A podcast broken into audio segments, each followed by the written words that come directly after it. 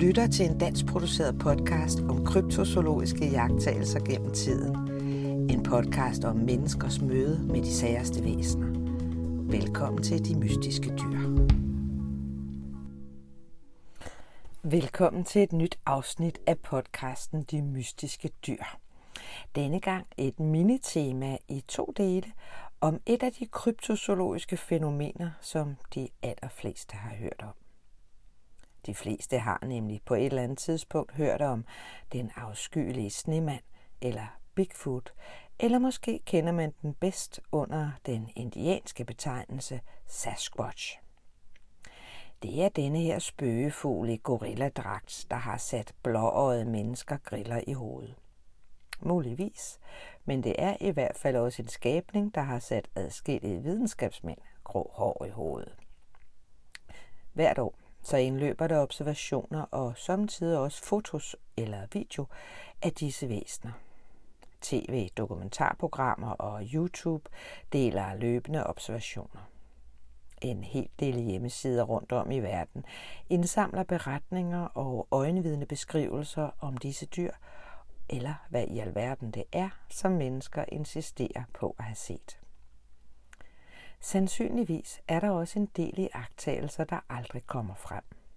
Rigtig mange mennesker går nemlig stille med dørene og fortæller måske kun de allernærmeste eller slet ingen, hvad de så af frygt for at blive leget ud og gjort til grin. Nogle frygter måske oven i købet at miste deres arbejde, hvis det kommer frem, at de påstår at have set noget alt for underligt.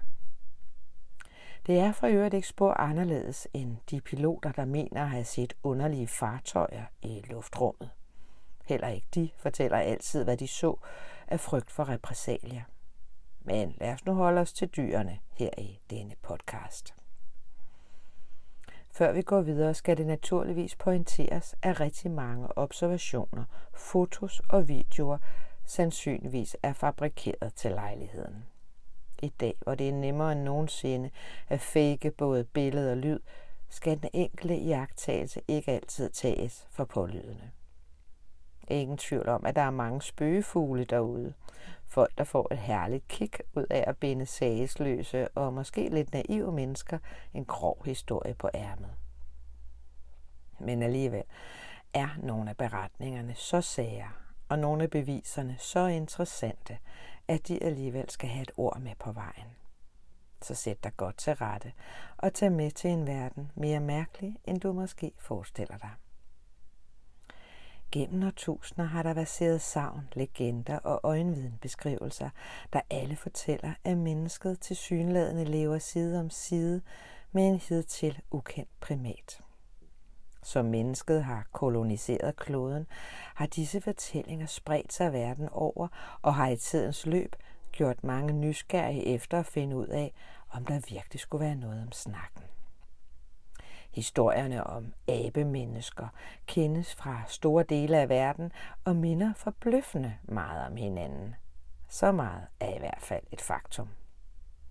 Kært barn har mange navne, og det gælder også dette væsen. I Himalaya og i Nepal kaldes den yeti, hvor den er kendt gennem årtusinder, og mange steder er frygtet for at angribe husdyr. Andre steder i Asien, fra Gobiørkenen i nord til Assam i syd, kalder befolkningen den Meti, Chupa, Migo eller Kangmi. I Rusland hedder den Alma eller Tungu. I USA kender man den bedst under navnet Bigfoot eller Sasquatch i den kanadiske del af Rocky Mountains. De gamle indianere kaldte den Shokum, hvilket er et andet navn for Sasquatch eller Bigfoot. Men faktisk indeholdt indianernes sprog mere end 100 henvisninger til denne skabning. Nybyggerne tog også navnet til sig og opkaldte områder efter den. Der er fundet mere end 2300 stednavne, der på en eller anden måde relaterer sig til den, blandt andet i staten Washington, i Oregon, British Columbia, Alaska og Idaho. Udover de her mange steder, så kendes den også fra Finland, Indonesien, Australien og Afrika og et par andre steder.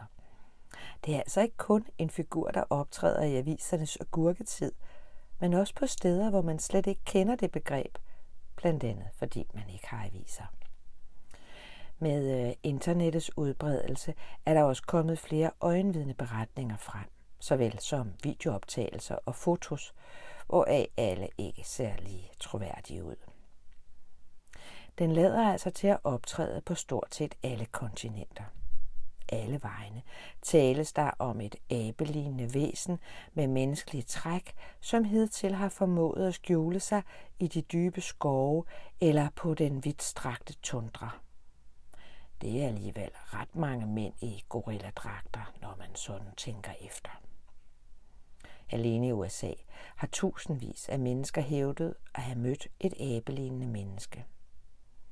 De fleste møder med dette dyr er foregået fredeligt, og det lader til, at hvad der end er, der er derude, er det sky og forsøger så vidt muligt at undgå kontakt med mennesker. Alligevel er det som nævnt lykkes at tage en lang række fotos såvel som videofilm af dyret. De seneste år er der også blevet optaget nogle meget underlige, hylende, bjeffende lyde fra et hidtil ukendt dyr.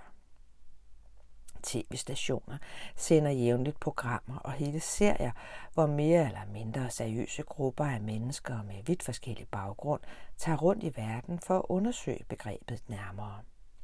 Der er nærmest opstået en Bigfoot-feber, der også går sin sejrsgang på nettet. Lydene er blandt andet optaget ved en fjernliggende hytte langt oppe i Kanada, og sprogeksperter, der har undersøgt lydfilen, mener ikke, at et menneske ville kunne efterligne disse lyde eller udtrykke sig på den måde.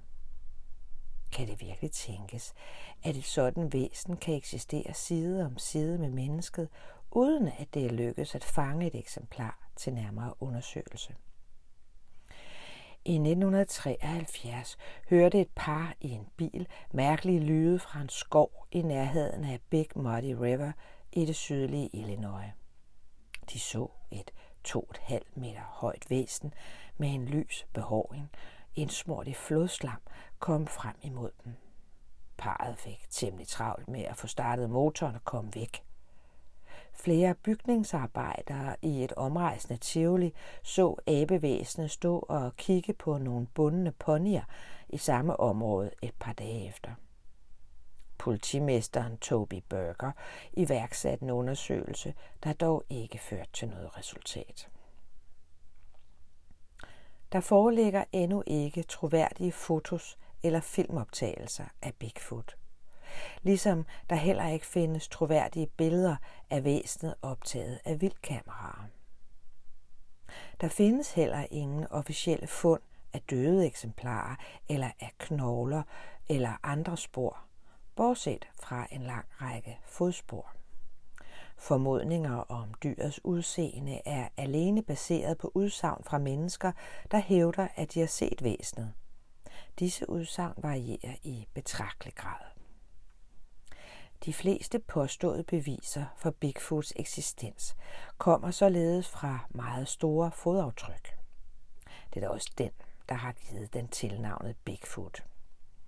Afstøbninger af store fodspor, som der findes tusindvis af, har været helt op til 60 cm lange og 20 cm brede, oftest udstyret med fem tær, men nogle uden og andre med op til seks tær.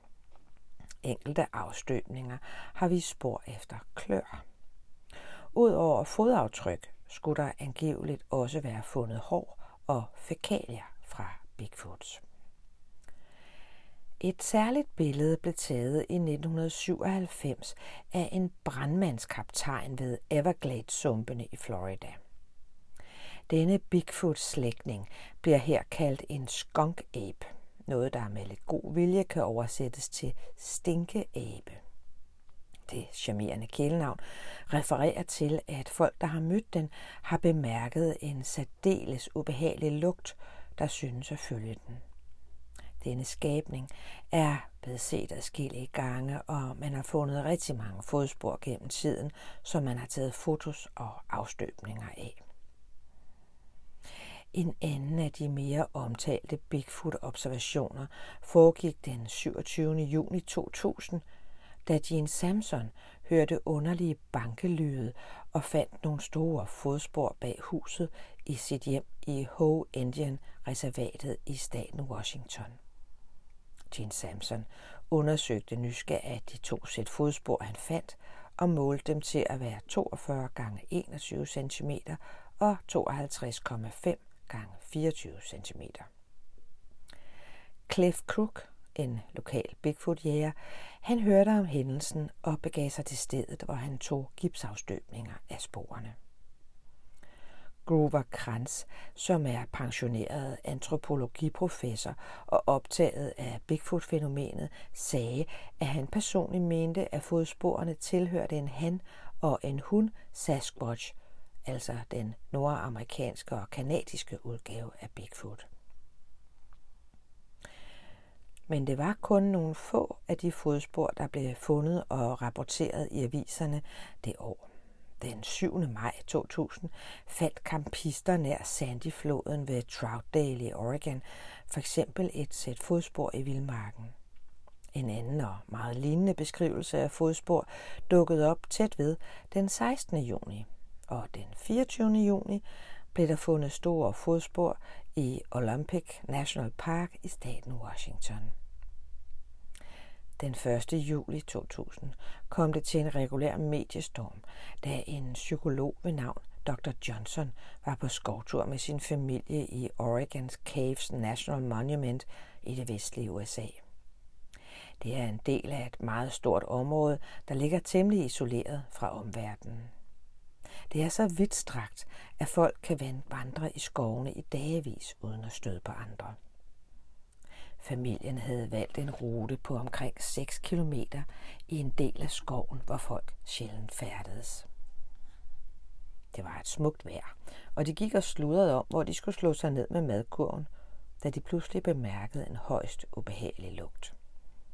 De valgte først at ignorere det, og fortsatte senere længere hen af de smalle stier, men stanken blev hurtigt værre og værre. Kort efter, så fik de alle en tydelig fornemmelse af, at nogen holdt øje med dem, og at de blev forfulgt. Dr. Johnson, han bad sin kone og børn skjule sig under nogle nærliggende træer, så ville han selv prøve at undersøge, hvad det var, der fulgte efter dem. Da familien var gennem godt af vejen, gik han selv tilbage af stien, hvor han pludselig befandt sig ansigt til ansigt med et stort, behåret, æbelignende væsen. Aben havde et mørkebrunt, spidst kranium, fremskudte øjenbryn med et tydeligt vælvet pandeben og en markant flad næse. Han beskrev senere dyret til at være højere og betydeligt tungere end nogen amerikansk basketballspiller. Dr. Johnson blev ganske forståeligt temmelig forskrækket. Han forsøgte instinktivt at undgå øjenkontakt med væsenet. Det eneste, han tænkte på, var at nå tilbage til sin familie og om muligt beskytte dem, hvis dyret skulle gå til angreb. Men abemennesket kiggede blot et kort øjeblik på ham, hvorefter det forsvandt lige så stille, som det var kommet. Da familien i en vis fart vendte tilbage fra skoven, kontaktede de en parkbetjent, som nedskrev deres oplevelse. Områdets parkbetjente er ikke ukendt med disse observationer, som indløber hver eneste sommer. Selv er de ansatte ikke i tvivl. Alt for mange mennesker har gennem årene set et mærkeligt væsen, der er inde i de dybe skove til, at det bare kan ignoreres. Dr. Johnson var i hvert fald ikke i tvivl om, hvad det var, han havde set den dag. Han havde tidligere boet mange år i Alaska – og her haft temmelig ubehagelige sammenstød med grizzlybjørne. Han vidste godt, at det ikke var en bjørn, han mødte i skoven den dag. Han mødte en Bigfoot. Medierne tog sagen op i vid udstrækning, og Johnson kom både i aviser og på tv. Nogen syntes lige frem, at det var forkasteligt, at bare fordi det tilfældigvis var en universitetsuddannet psykolog, der havde set en Bigfoot, så blev det straks taget alvorligt. Når masser af skovarbejdere og lastbilchauffører med videre hvert år indrapporterede møder med disse væsner, blev de bare ignoreret som uvidende tossehoveder, der ikke kunne kende et væltet træ fra en lastbil.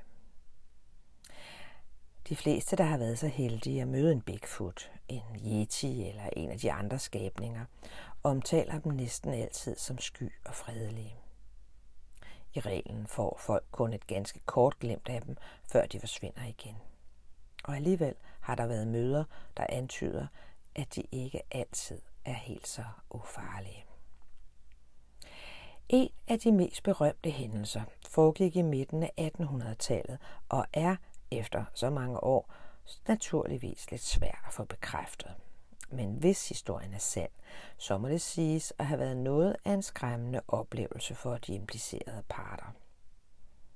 To jæger kamperede i en skov i det nordvestlige USA. De var ude for at besigtige deres dyrefælder og sætte nye op. Da de efter en hård dags arbejde vendte tilbage til lejren, fandt de deres camp raseret og ødelagt. De fik travlt med at få ryddet op og tale længe om, hvem der dog havde lavet sådan et rod. Om sider blev de færdige og kunne sætte sig til at spise omkring bålet, og så var det, at de forbløffet opdagede nogle store, mærkelige fodspor i den bløde jord. De kunne hurtigt se, at det ikke var menneskespor. Det var de alt for brede til. Altså måtte det være et dyr. Den ene jæger foreslog, at de var plantet af en stor bjørn, der gik på bagbenene den anden, han lå, og bemærkede, at det var en underlig bjørn, der sådan rendte rundt på to ben. Men da der bevisligt var bjørne i skoven, og de i øvrigt ikke kunne forestille sig, hvad det ellers kunne være, blev de enige om, at det nok forholdt sig sådan. Da mørket faldt på, sov mændene tungt oven på dagens anstrengelser, men den ene af dem blev kort efter vækket fra lyden af noget, der puslede rundt uden for teltene. Hurtigt stak han hovedet frem gennem teltduen og så silhuetten af en stor skikkelse og mærkede med det samme en modbydelig stank. Hurtigt greb han sin riffel og affyrede et skud, og den natlige gæst forsvandt skyndsomt ind i mørket. Den anden jæger, der var blevet vækket af braget fra riflen, foreslog, at de skiftedes til at holde vagt til dagen gryede, og det gjorde de så. Der kom der heller ikke flere uindbudte gæster, men ingen af dem fik alligevel rigtig søvn i øjnene den nat. Næste dag så fortsatte de med at sætte fælder op i skoven og holdt sig tæt sammen. Oplevelsen natten i forvejen havde alligevel sat sine spor.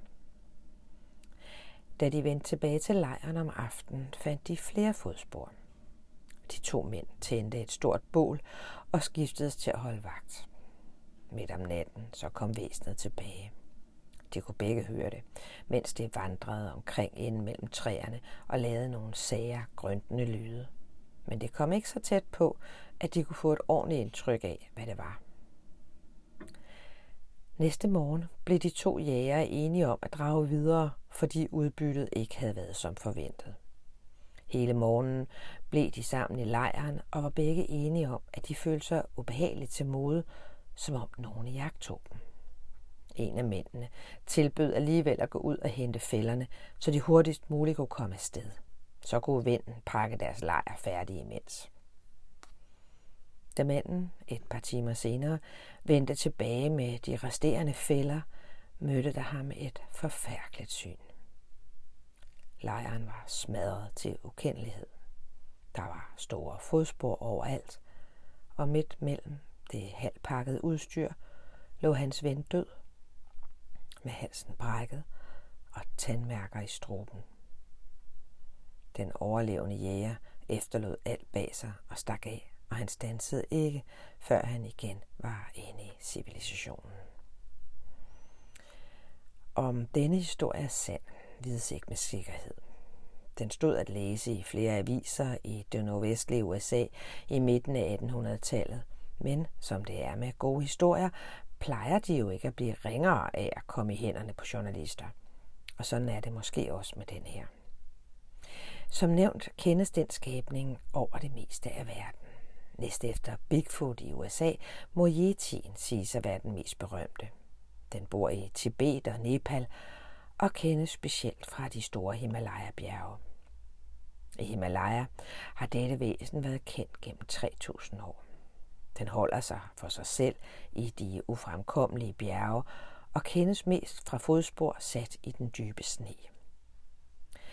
Den lever i et område, hvor også andre dyr er særdeles sjældne, som for eksempel sneleoparden, der allerede i dag nærmest er et savndyr som vildt levende, selvom vi naturligvis godt ved, at den eksisterer, og den lever i fangenskab flere steder.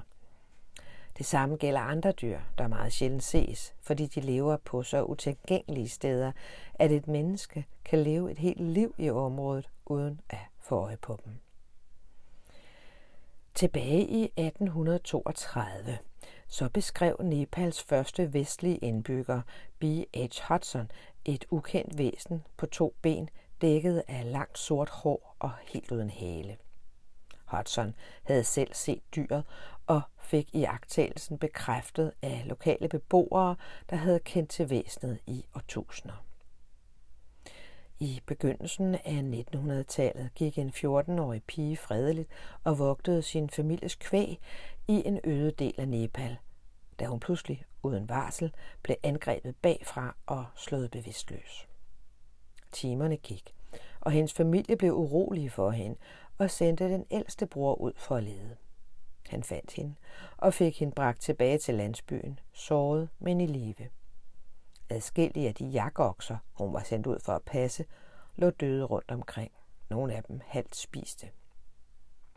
At det ikke var en snilleopard eller et andet rovdyr, der havde været på spil, blev bevidnet af pigens forklaring, såvel som af de store kraftige fodspor, der blev fundet rundt om oksernes døde kroppe.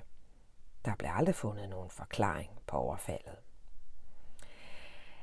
I 1951 offentliggjorde den britiske bjergbestiger Eric Shepton billeder af en række mærkelige 33 gange 20 cm lange fodspor afsat i sneen. Sporene blev fundet i Gauri Sankar bjergene i Himalaya, og Shiptons billeder gik verden over. Det var i forbindelse med disse billeder, at Yetien for alvor blev berømt og kom på alles læber. Shipton sagde, at fodsporene var for store til at være afsat af en bjørn, og for friske til at være udflydende smeltet sne af andre dyrs spor. De to gletsjerforskere, Thorberg og Frostis, var i 1948 lige ved at fange en yeti i nærheden af Semo-passet i Sikkim ved den nepalesiske grænse. Frostis skulder blev hårdt såret, da dyret angreb og bed ham under forsøget på at fange den. I samme periode fandt man et led af en pegefinger og det meste af en tommelfinger i Pangbosh i Nepal. Zoologer og antropologer, som undersøgte fundene, mente, at fragmenterne var næsten menneskelignende og mindede lidt om hånden fra en neandertaler. I 1957 så finansierede oliemagnaten Thomas Slick en jagt på det nu berømte væsen. Som så mange andre før ham, var han blevet betaget af opdagelsesrejsendes og bjergbestigernes fortællinger om et mystisk abemenneske, der boede i de fjerne bjergegne. Han mødte mange landsbybeboere i Nepal, som fortalte ham om yetien. Og flere gange mødte han uhyggelige beretninger om, at yetien havde dræbt fem mennesker inden for de sidste fire år. Det holdt ham nu ikke tilbage, men også han måtte vende hjem uden et endeligt bevis. Sherpaerne i Nepal fortalte om de kæmpe store bjergaber, og i et munkekloster blev der fremvist kropsdele, der angiveligt skulle stamme fra yetien. Men den yeti-arm, et par hænder og den skalp, man også fandt, viste sig ved nærmere undersøgelse at komme fra henholdsvis en sneleopard, et menneske og en bjergged. Og så røg det bevis også. Kina, som støder op til Tibet, har også deres yeti, eller som de kalder den på de kanter, jæren eller bare vilde mennesker. De omtales første gang i en 3000 år gammel kinesisk tekst, hvor den beskrives på linje med andre mere kendte dyr i området. Men det er da også helt typisk, at lokale beboere i alle områderne, hvor den siges at leve, aldrig har været i tvivl om dens eksistens. En jæren er mellem 180 til 270 cm højt. Den ligner et menneske, men er dækket af hår over det meste af kroppen, og den bor i dybe huler eller grotter. En biolog ved navn Wang Xilin påstår at have set en død kvindelig jæren i 1940'erne. Han beskrev den som halvt abe, halvt menneske med gråbrunt hår. I 1976 så seks mænd udsendt af de lokale myndigheder en menneskelignende abe på en skovvej et andet sted i Kina. De beskrev samstemmende væsenet som 180 cm højt med rødbrunt hår, menneskelignende øjne og et abelignende ansigt. Der er også blevet rapporteret om en mindre udgave af ovenstående på kun 90 cm, men det var måske en unge. Man har i Kina fundet hårprøver og testet dem på Østkinas universitet. Zoologerne og det øvrige forskningsteam konkluderede, at prøverne ikke stammede fra nogen kendt primat, men mindede mere om menneskehår. Analyserne viste, at de indeholdt et langt højere jern- og zinkindhold, end det kendes fra nogen kendt primat eller andet dyr i området. Også i Indien kender man til dette væsen, og også her har der været flere ubehagelige møder med Indiens svar på Bigfoot. Gennem to uger i maj måned 2001 skabte et abelignende væsen panik i Indien koncentreret til området omkring byen øh, Ghaziabad, cirka 30 km fra New Delhi. Angrebene skabte en mediestorm, som nåede til flere engelsktalende lande. Der blev skrevet mere end 100 artikler om fænomenet, som startede den 28. april. To mennesker døde, og mere end et dusin mennesker blev i den periode indlagt på hospitalerne med alvorlige sår og skrammer efter angrebene. Mange af dem fik skrammerne af at løbe væk fra det formodede uhyre. I begyndelsen af maj var overfaldene centreret i området omkring Vijayanagar, hvor et mærkeligt abelignende væsen begyndte at bide sovende. De første vidner sagde, at de var blevet angrebet af en stor abe uden hale. Den blev beskrevet som halvanden meter høj og behåret og med lange klør. Folk sagde, at den angreb uden forudgående provokation, og at den rev hænder og hals på dem, der lå og sov om natten. Et vidne, Garneshar, fortalte, at han så dyret springe 6 meter op i luften. Vi gik en tur, sagde han, da vi rendte ind i den store abe. Uhyret sprang fra en sammenkrummet position og greb fat i en gren 6 meter oppe over dens hoved. Den forsvandt, før mine børn nåede at skrige. Fra den lille by lader det til, at dyret rejste til naboområderne uden for Ghaziabad. Jo flere, der så dyret, desto flere overdrivelser og fupnumre var der i dens kølvand. Det oprindelige abevæsen blev hurtigt til et halvt menneske, halvt dyr med elefantben, rødlige hænder og metalklør. Senere beskrev andre, at der var tale om en mand med et abeansigt. Senere blev det så til en maskeret mand. Selvom politiet i Bart, sagde, at der slet ikke var nogen aber at være bange for, så blev vidnerne ved med at melde sig. Mens to mennesker døde efter at være faldet ned fra tage, hvor de havde sovet om natten. Om sider den 16. maj 2001 måtte det indiske politi i New Delhi erkende, at de ikke var tættere på at løse mysteriet og kaldte det hele en stor omgang massehysteri. Om det så var det, det ved man altså ikke, men der indløb i lang tid efter stadig rapporter fra området. Disse historier om overfald er heldigvis sjældne. De fleste observationer er fredelige og harmløse, og oftest bliver dyret bange før beskueren og stikker af. De fleste omtaler den da også som venlig og sky. I næste og sidste del af minitemaet om Bigfoot, så skal vi længere væk – for væsenet opleves som sagt på stort set alle kontinenter. Næste gang starter vi i Indonesien, hvor man mener at have ret skarpe beviser for, at der lever et eller andet væsen, som kunne være en ukendt primat af en helt særlig slags. Tak fordi du lyttede med, og på genhør næste gang i De Mystiske Dyr.